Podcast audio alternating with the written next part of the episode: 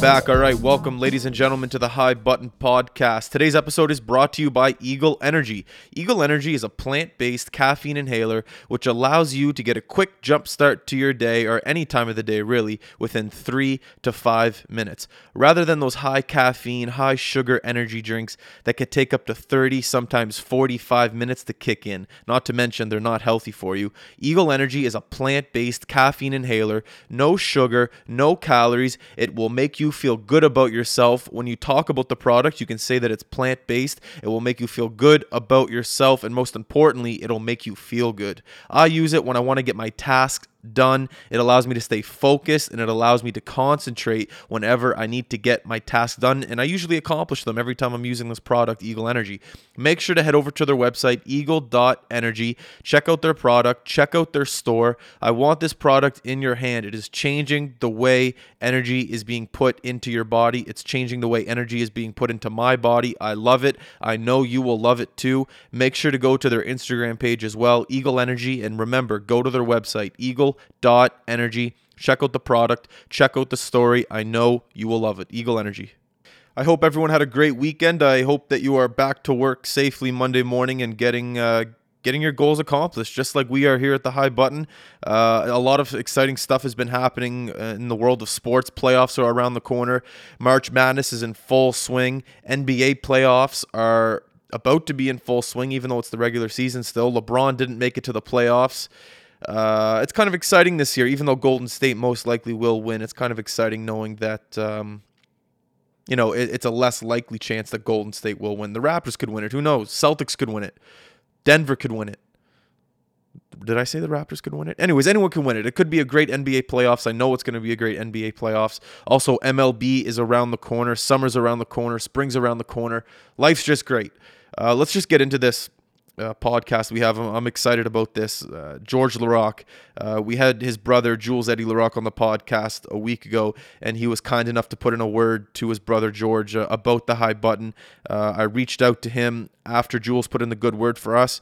George said he was more than happy to come on the podcast, share some stories. Um, you know, if you don't know who Georges Laraque is, probably one of the most intimidating NHL enforcers of all time. I think that's fair to say. Um, one of the most historic hockey careers coming out of Quebec for his role as an enforcer. Uh, 695 games played, 53 goals, 100 assists, 153 points, and 1,126 penalty minutes. The guy played for Edmonton, Phoenix, Pittsburgh, and Montreal when he was in P, uh, when he was in Pittsburgh, he played with my guy Sidney Crosby. So I'm definitely going to ask him about that, what it was like to be teammates with him. Also playing for the Edmonton Oilers and for probably his hometown favorite team, Montreal Canadiens, or it might be the Quebec Nordiques. I'm not really sure, but I'll ask him when we get into the podcast. This could, this potentially might be our biggest interview yet. Potentially.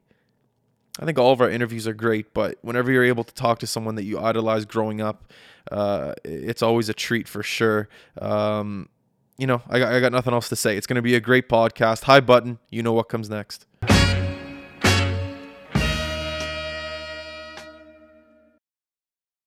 Okay, George, we're going here. Thank you very much for joining the show. You're welcome, brother. Um, how's life, first of all, post uh, post hockey retirement life? Apparently, it's a good life. Uh, how are you enjoying? Uh, how are you enjoying that part of your life right now? Yeah, it's good. It's actually busier than when I was playing. I think I need to play to, to kind of have a break from what I'm doing now than when I was playing. So, no, things are really good. Uh, you always, uh, you know, think about what you're gonna do when you uh, when you retire, and uh, I feel really fortunate that I've got involved in many different things. It keeps me busy and uh, keeps me really active. That's awesome. I'm happy to hear that, man. It's just like a, it's just like anyone that has a regular career. As soon as they retire, they want to keep busy and they just want to keep active and moving. It's it's just like anyone. Yeah, no, exactly, and uh, it's it's a matter of uh, you know getting towards the end of your career. You kind of have to put the pawns towards that way and and have a strategy and finding ways to get ready for that. And uh, and uh, that's what I did towards the end of it, and it worked out well at the end. That's awesome. I'm happy to hear it. All right, so I want to ask you a question starting back to your junior career. I was doing a little bit of research on you yesterday, and I came across a video back when you got traded to the Granby. I can't pronounce the last name. Predators. Yeah. So you got traded there. You showed up to the game in the second period. You had to fight a guy named Joel Theriault. They didn't even drop the puck. They just let you guys fight right away. I was wondering if there was a story behind that. Well, yeah, actually, that guy was one of my best friends. Oh, was uh, he? Yeah, we went to school together, and uh, yeah, we're really, really close. And uh, he, he got he got drafted uh, in the same draft with me, and uh, we were uh, celebrating together uh, when we got drafted. And I remember that game. I got traded um, from. High Saint to Granby, and when I got traded, I, that's why I got there in the third period. And when I got there, um, I was so tired, and and Michel Therrien was the coach, and was like, "Do you want to play?" I was like, "Well, not really, because you know I just got in, and it was so late. It was one period left." He said, "Well, you could just sit on the bench if you want and just cheer the guy on." I said, "Okay." The game was on TV. It was the first game with uh, with my new team, and when I was sitting, when I was going to sit on the bench, Therrien came up to me. He's like, "You know, if you start the third period." Um, you could skate around the ice and do a little bit warm up, so maybe you'll be okay. So I can't really say no because it's my new team, and he's asking me that. I was like, okay. So when I, you know, before the period start, when you go on the ice, you go around the net. So Yeah. I kind of go on, and I'm on, my legs are heavy, and I'm tired, and I'm like, okay, well, I guess, you know, I'm gonna. I just got in. It's it's no warm up, nothing. when I'm skating around, and for the warm up, Joel Theriault, he comes up to me. So he skated the other side. He skated in my own zone. Oh, he came and saw you. Yeah, he, no, no, he came like because the way it was, it the game was in Drummondville. So because the game in Drummondville, Drummondville, Drummondville kind of has the last change. Yeah. So because I was starting and I was on the ice and I just got in, the coach put Joel to start the third period. So you know when you start the third period, when you go around Yeah. your net a bit before Yeah. they start the period, well, Joel came to me in my zone. It's like George, we, we have to go. We have to fight because the Washington scouts are there tonight, and uh, you know, and and they've they've they've asked me the other day how come we've never fought because Joel was a tough guy too, and he was like when he asked me that, like I was like, oh my god, I couldn't believe it. Because you know, I just got in, I was dead tired, and I know it's not his fault because the scouts were there. So I, I kind of knew why he, he kind of had to, but he had a huge advantage. So That's- I was like, okay, no problem. And then when they dropped, uh, when the, the referee dropped the puck, then we backed up and uh, we took off our helmet, we squared off, and uh, and yeah, that was my first fight with my new team. It was it was insane, and uh, but that year was a magical year, obviously, because we won the Memorial Cup after. That's awesome. How, how did you get to the rink? Did you drive or did you fly in? Like, how did you get to the rink that No, quick? Uh, what happened is uh, when I got traded from Saint, we actually were we were going. I don't remember where we're going to play, but we had like a four-hour bus uh, bus ride to go play somewhere. Yeah. And when I got traded, what they did, the coach was so mad that the GM traded me that they kicked me off the bus from outside some restaurant. They, I didn't give me my hockey bag. They took a garbage bag. They put my hockey gear in it, and they left me there. No. Yeah, because he got so mad that I got traded. So it's like it's pouring snow outside. I'm standing middle of nowhere in front of a restaurant, and I'm just waiting for somebody from the Granby, uh, the Granby, uh, Granby rep- representative to come and pick me up. so somebody came and get me in a small little car, and we drove four hours to Drummondville to my new team, and we arrived in the fourth in, in the, at like the end of the second period to start the third. It was insane. so that's why. So I did about eight hours bus ride in my leg before I actually uh, played that game. So, and there was so much pressure in that first fight because, you know, I and you know, I know when you look at it, maybe you can't tell, but it was insane that uh, that and Terry was really tough too. So I'm glad that things went well. That's amazing. That's such a good story. Have you ever told that story before? Oh, many times, That- but in French. In French. In French, yeah. That that's an amazing story. That's crazy. All right, let's um let, let's get to uh your your childhood of growing up in Quebec. Um did did you enjoy, I know I was talking to your brother and he said that you guys played every single sport. Your dad put you in every single sport. Um do you think that that had anything to do with your success in hockey just trying other sports and somehow relating to your to your skills on the ice? Well, all the best athletes, you know, in different sport and even the NHL, all the other sports. Uh, when they were kids, they were good at all sports because, you know, nowadays kids are playing too much hockey and they get sick of it when they get to their teens. Uh, there's so many guys that got drafted that quit hockey because the parents put them too much into it. You know, it, it's important to have the hunger of playing hockey when you're a kid because if I was playing soccer in the summer, and at the end of the summer, I was excited to play hockey again, and I was hungry to do it. But when you play hockey 12 months a year, it's not good. You don't develop other skills. And for your muscle, your muscle needs a break. You need a mental break. It, it, it's insane. So us, we put up with so many different sports that we're excelling in, in all those sports. But every time it was time to play soccer in the summer season, I was excited. I was good at it. When it was time to play hockey, I was excited. I was good at it. All those different sports that I was doing, it was just awesome, and always had lots of fun with that. That's awesome. I'm happy to hear that. Did, when you played in the NHL in the summertime, did you ever go skating, or did you try to stay away from hockey in the summer times? Well, I, I when I played in the NHL, I did because obviously, you know, in the NHL it's different, uh, it's a different game, and you gotta stay up to par and, and do power skating and all that stuff. But when I was a kid, no, no, I just I, I was a really good soccer player. I played major league in the in soccer, like the highest level for kids. Oh, really? Like cool. Triple A's and stuff. Yeah, Triple A level, and uh, I would play that, and it would keep me my conditioning really good and my skills also. Do you ever go to Montreal Impact games in Montreal? Uh, it wasn't the Impact when I was there back in the day. It was the it was the Manic, uh, a team before that and stuff. That was before the Impact. Okay. I go to the Impact now, but before that, it was another name that it was called. Okay, cool. Um, I love uh, first NHL game stories. Everyone seems to have one. Your first NHL game was with the Edmonton Oilers. I was wondering if you had a story about uh, your first game and if you were nervous, if you slept the night before, anything like that. Uh, I was nervous because the first game that I played in the NHL, obviously, is a game that you never forget. And I, when I was playing in the minor, I was playing with Mike Watt and Joe Hulbig, and all mine was doing really good in the minors. And what they did for the Battle of Alberta, which was really physical, the Oilers against the Flame, they called all three of us as a line, as a lineup. So they called the three line, and together we, we, we got called up to go play the Flames.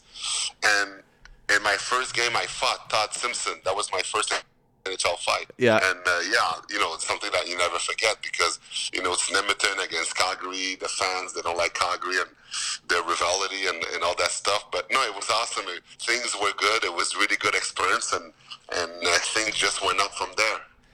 That's wicked. Um, so like your videos on YouTube, like when you're mic'd up and you know when you're in Phoenix, you ask a guy to fight you, you say good luck. It just seems like you're so calm and confident. And you're smiling. It just seems like you love doing what you do. Were you born with that confidence and that calmness, or was that something that you were able to instill in your personality as you became, you know, an NHL legend? You know what I mean? Well, well actually, I never liked fighting. Um, you know, I I hated doing it actually, and and and I don't know any tough guy. To be honest with you, I have never talked to one tough guy that's told me that he liked fighting, and I've talked to pretty much all of them, and we don't like it. We do it because it's our job, and because you know we have no choice because that's what got us in the NHL, and that's what's gonna make us stay. Yeah. But you know, I never liked doing it. The, only thing is, in my mind, I was like, if I if if I don't want to do it too much, I have to be good at it. Because if I'm good at it, people are gonna leave me alone. They're gonna leave my team alone. If you have a really good reputation, because the toughest guys in the league, they don't have to fight that much, because their team are respected. And that's what I did. So I figured I wanted to be the best. So then I wouldn't have to do it as much. Mm-hmm. If you have a tough guy that fights 20, 30 times a year, it's because people are not afraid to fight him. They're not afraid to take liberties because they're like, oh, I'm not going to get hurt with that guy. Yeah. But man, there's many guy, tough guys that they're like, when they were playing my team, they're like, you know what? I don't want to fight Laraque tonight, so I'll be really quiet. And that's because I was doing good. And the thing about the good luck thing, it was just the type of guy that I was. I said that pretty much every time I fought. I always said that. You know, it's just because I know it was the job. I knew the guy didn't do anything wrong. And you never want to wish anybody harms or you don't want to hurt anyone. You want to win, but the goal is never to kill anybody, to concuss someone, to break somebody's face. It's just to win, to do good, to keep your job, and to keep their respect.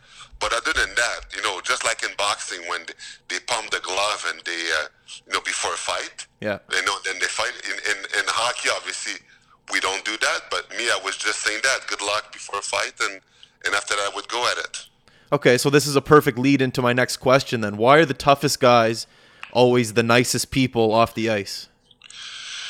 Uh, it, it, it's, it's, it's a good question. It's a good question because, you know, people often ask me that. And, you know, it, I don't know, maybe because the pressure that we have all the time for the job that we do, maybe when we're off the ice, we just need to relax and we just need to, uh, you know, to, to, to, to be calm and to do other things because there's so much pressure, there's so much anxiety composing with fighting that when you're away from it, it's fun to show your real personality because often people have stereotype about, you know, if that guy's a fighter, he must be this, he must be that. Yeah. And when when you get to know the person, you're like, oh, that guy's actually pretty nice. But often with the job that you do, when you take liberties and you hurt people, sometimes people forgetting that fighters also the human beings.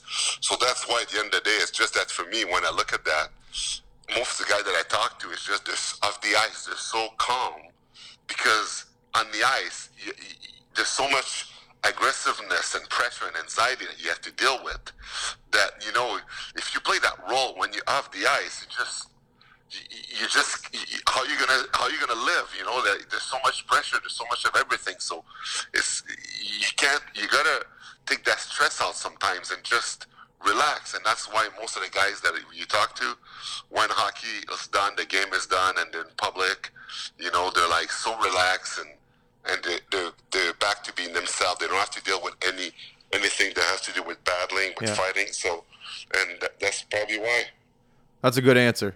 It's like that in most sports. Like even if you look at UFC or boxing, you just the the people that are most aggressive are the most kindest when they're outside of their sport. And I I, I asked the question uh, because of hockey because you played hockey, but it relates to all aspects in sport of anyone who plays Yeah, a physical exactly. role.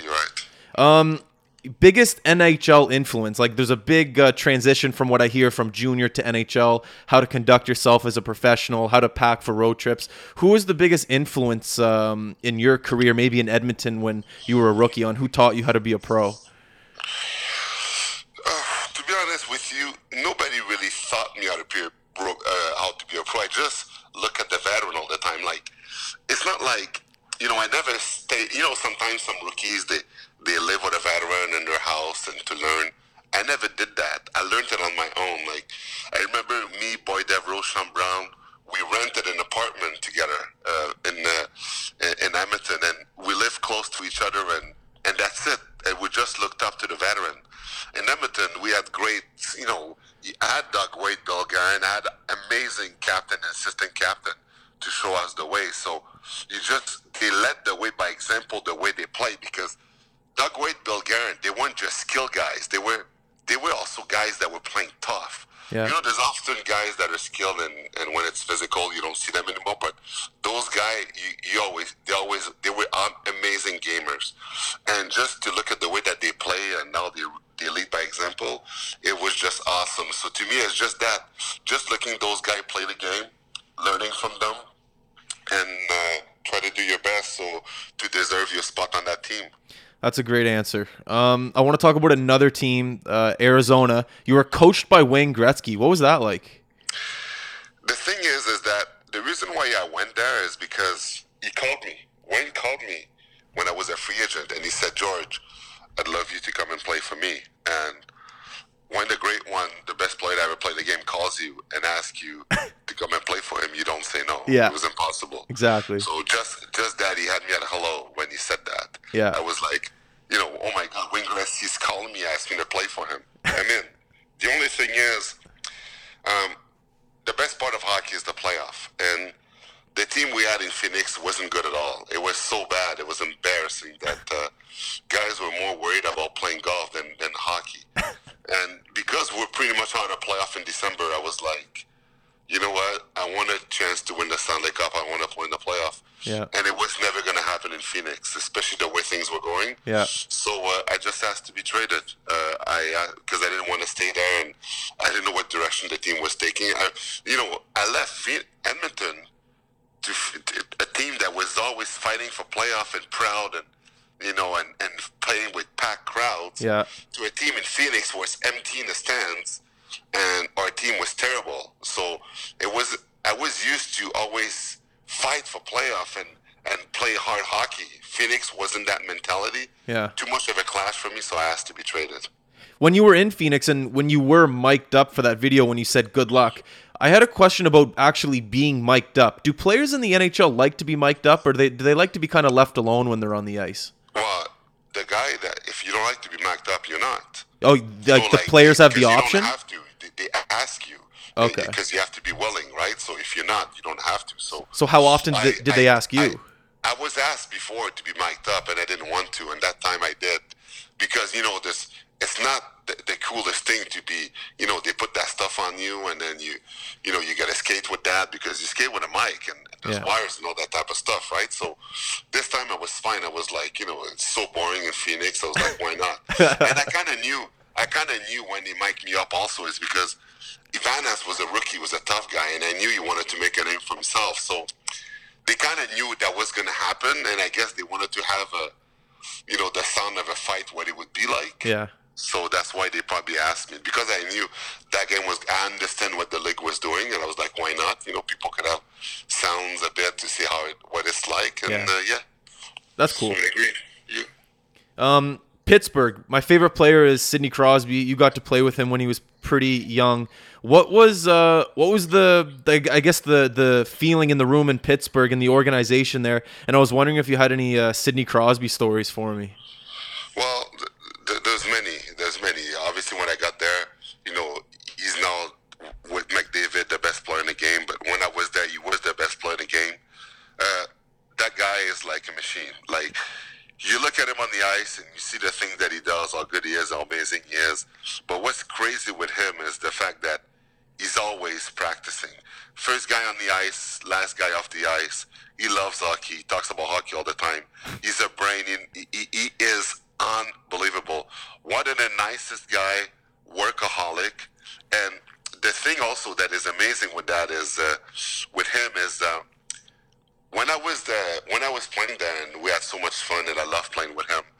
When I, um, when my contract was up with uh, with Pittsburgh, and then I, again I was becoming a free agent, and I had lots of options to places I wanted to go.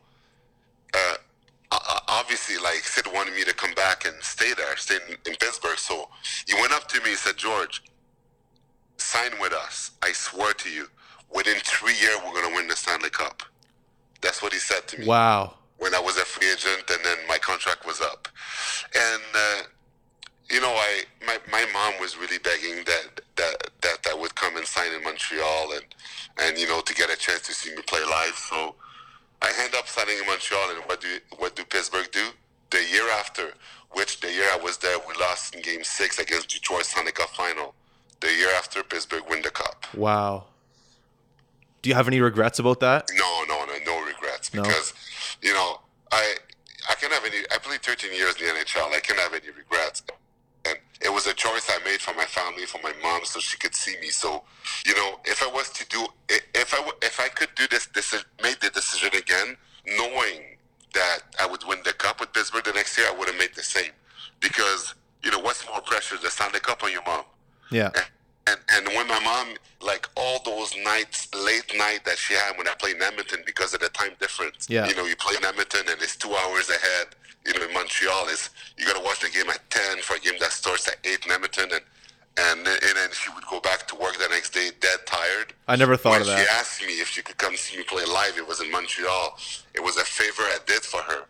Uh, you know, there's no prize for that, so that's why I decided to go to Montreal. That's cool. I, I never would have thought of that from your perspective. Was when you're when you're a fan and you look at NHL players, you almost think of them as superheroes. You don't think of them as with families or with kids or with anything. But when you put it like that to do a favor for your mom, that, that's a that's a really cool thing. Yeah, thank you. When you were uh, growing up in Quebec, were you a Quebec Nordiques fan or Montreal Canadiens? Because your No, brother said none- Quebec. n- none of both. None. Um, when I was a kid, believe it or not, I did not like watching hockey. Why? I, I didn't like it because I was hyperactive when I was a kid. I just wanted to play. Okay. I know the, the Canadian. I knew the, the, the Quebec Nordiques. You, you knew them because in Montreal. But me, I'm, I was never a kid that liked to be in front of the TV. Uh, I would. I'd go outside and play hockey. I, I'd shoot pucks. I, I like I'd shoot puck all the time. Would improve. I'd play in parks. I was never sitting around and just watching the game because you don't get better watching games when you're a kid. You get better when you practice. You do things. And I had a net, and for hours I would just shoot in it in my in my driveway and practice and go to park and play with other kids. That's what I would do. I, I was never a kid that, that sat in front of TV and watched sports. So I knew those things, but I can't say that was changing. Are you still the same way right now? Like, do you have a hard time sitting down and watching 60 minutes of hockey, or would you rather be outside, maybe going to the gym or doing something active? Well, now that I'm older, I, my buddy's hating, yeah. and actually, one of my jobs on the radio is to actually analyze, you know, hockey, soccer, all sports. So I watch a lot of more sports now. Like okay. I, I watch soccer, hockey, football, and NFL. I watch it all, and and I talk about it on the radio because it's my job, and and now I could relax and stuff and do it. Okay. It's not the same, you know. Like when I watch a hockey game now, I, I don't feel like going outside and play anymore. I did it enough. Yeah. When you do this for a living, you practice every single day, and you did this for 13 years. Actually, more than that, 15 because I I also played in the minors. Yeah. For two years that's a lot of hockey. Yeah. So now I could relax and enjoy it and stuff. It's not the same thing. Okay, so this next question, I'm not really sure what I'm getting myself into here. I was told to ask you. I don't really know what it means, but apparently you're going to know everything about this question and what it means. So I was told to ask you about Brantt Myhres in Edmonton and what the media told you before the game. Oh, that's my brother that told you to ask me that, right? Yeah. oh, that's funny. That that's actually a sad story. That that's actually that, that that's that is such a sad story. Can you tell me? Brantt, yeah, yeah, I could tell you. Okay. Brantt Myhres is uh, he was a tough guy playing the NHL for for many years, and, and, and he was really tough. And actually, I got to know him very well, and he's a, he's a really nice person. And his last couple of years in the NHL, he kind of had some demons, uh, which a lot of tough guy did, dealing with alcohol and, and drugs. Yeah. And uh, he had to deal with that um, and and it was sad. And he went to the NHR rehab because had a couple problems. And I'm glad that he came out of uh, the rehab and he was fine. And he got a chance with the uh, the Calgary Flames. The Calgary Flames give him a give him a tryout uh, to come and, and try out for them to, to make a spot on the team. Yeah. And he uh, and it happens that one of the exhibition games that we had before the season start was against the Flames, and Brantt Myhres was there. And Brantt Myhres was there, and his dad was there to see him play his first game coming out of rehab. And after all these years, it was it, it was like his dad was there. It was such a pride mo- proud moment for him, like you know, doing rehab, being back in the NHL, and I knew him, so I figured for that game, you know, because there's always mind games th- that there is with fighting, and you you kind of think, oh, is it going to happen? Is it not going to happen? Is it going to happen? I kind of knew him, so I thought that there's a chance that we might have to fight because I've been in the NHL for a long time, and maybe he wants to show everybody that you know he can make the team. So maybe he'll ask me because the Battle of Alberta, even an exhibition game, there's always tons of fight. Yeah. And I don't really want to fight an exhibition because it doesn't count and you don't want to get hurt. But you know, I know him, so if he come and ask me, I kind of have no choice. So I'm kind of thinking from the day, oh, is it going to happen? And in, you know, and it's in Calgary too, and it's always intense. So what happened that game is the media, they came up to me in the morning, and they're like, "Oh, George," because the way it works when you're in Calgary, the the team, the Oilers, they always practice. The, the visiting team practice second, yeah, and the whole team practice first. So the whole team practice at ten, and the visiting team practice at like eleven or eleven thirty. Okay. So when the media comes to a room after a practice, they uh, they already did the scrum and they already talked to uh, to the first team. So the media come in the room after my practice and they're like, one of them especially, uh, I think it was Jim Matheson. He came to me and was like, "Oh George, I hope that you're ready." I was like, "Ready for what?" He said, "Ready for Brent Meyer." He said he's gonna he's gonna fight you tonight. He's gonna get you tonight. I was like, "What?" He said, "Yeah, yeah." He, he said that uh, yeah, he's gonna go with you and he's gonna go after you. There's an unwritten rule in the fighting, in the fighting code is you never do that. You never tell the media, you never do, send message like this okay. that you're gonna go after someone. Yeah. Ever, ever do that. When you do that, you'll piss the other guy off, and bad things could happen. You never do that because the media they're gonna amplify it, you know, they do story with that, and it's not something that you do. You never do that. When he did that, and when I heard that, I was so upset, and I was like, "Oh my God, this! I can't believe that he did that. He could have asked me, he could have talked to me, he could have just, and I would have said yes. But doing with the media like this, that they come me at my practice, I was so upset and so mad. After the practice, other than going back to the hotel and nap, I stayed at the rink. I stayed there, and I wanted to kill him. I, I, I, I was nuts.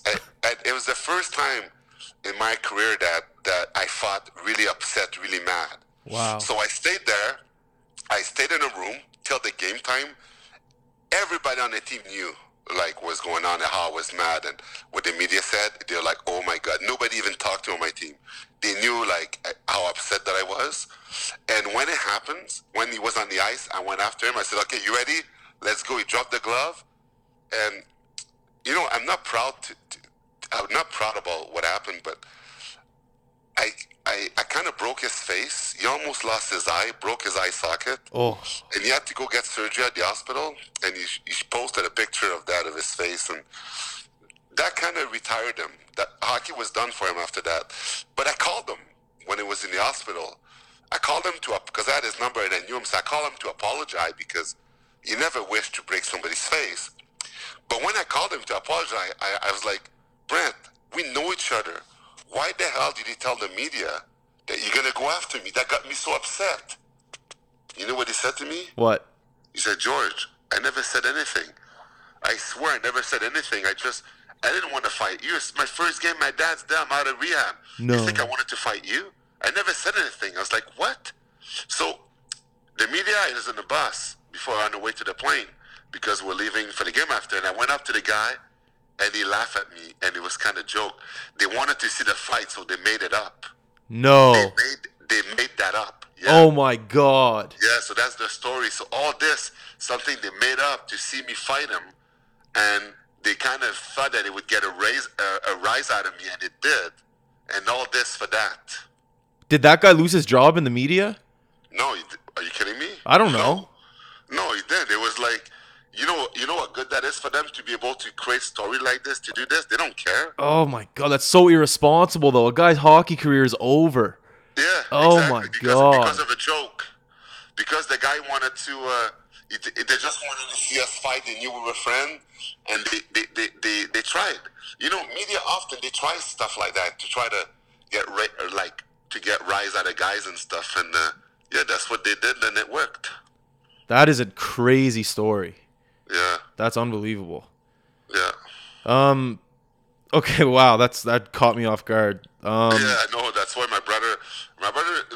The reason why my brother loved that story is because when the picture was circulating about his face, he was like, "Oh my God, what did you do to him?" So I told him the story to my brother, and my brother was like, "What?" And my brother just can't. He just can't. That's his, one of his favorite story. He just, he just can't believe that. Wow, that's a that's a crazy story. Kind of sad but still insane. Yeah, exactly. Um okay, we're kind of over the the time here, but one quick last question or two questions. Um problem. could you beat Conor McGregor in your prime? Yes or no? Conor McGregor, Could you beat him in your prime, do you think? he's a midget. Hey, I'm just asking. You got to give me an answer. it, like the thing is with that is that UFC and the hockey fight is two different things. You know, like put me on a cage with him, I probably well the thing is he's so small.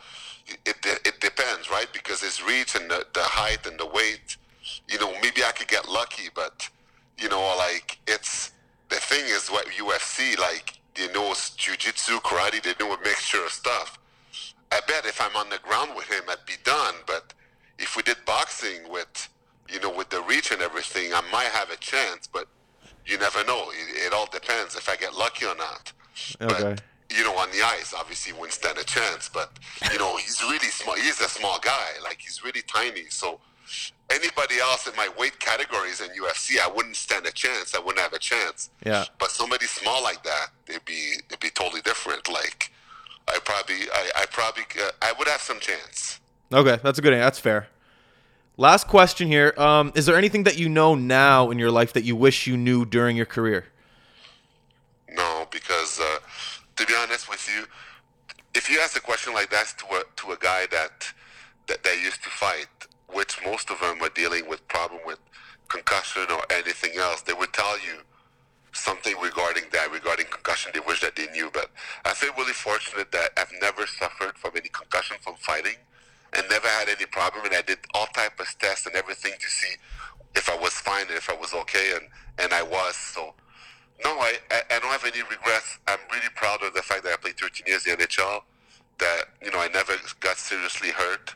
Uh, obviously, the saddest thing that happened is to lose Game Seven Stanley Cup final. That's the saddest thing that happened to me because, you know, when you're a kid, you always w- dream of winning Game Seven and not losing it. Yeah. That's a memory that I'll never forget because I never won the cup. I lost twice in the final. But other than that, no, I'm pretty happy about everything, my my career and everything that I that I've done, and uh, I feel really fortunate. Awesome, Georges. Well, thank you very much for your time. I appreciate uh, all the stories you told me there. You're welcome, brother. Hey, it's actually it's Saturday night. What are you doing tonight? All right, now I'm watching the Montreal and the Buffalo taking notes for my radio show. Hey, you're always working. I love it. Hard worker. Thanks, brother. All right, thanks, Georges. Talk to you later. All the best. You too. Thank you. Thank you. Bye. I'm way up, nobody can blow my high. Sipping white wine on a westbound flight. And I hope I never come down. I'm way up, I ain't got no alibi. I murder everything that the clouds go by. And I hope I never touch ground. I'm way up.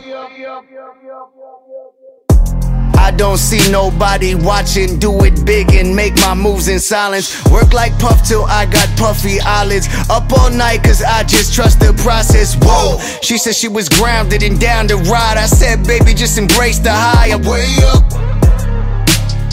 Way up. Yeah. Where I'm from, there's a lot of evil in sight. All the odds stacked against us, and we roll the dice. I seen a few friends get that early meeting with Christ. I'm still here, stacking chips in the casino with life. I'm way up. David Blaine with the cards I was dealt. Sky high, like I'm sitting next to Roger Goodell. I'm way up. I beat depression, no one offered to help. So now I'm smiling in the mirror when I talk to myself. I'm way up. Nobody can blow my high. Sipping white wine on a westbound flight.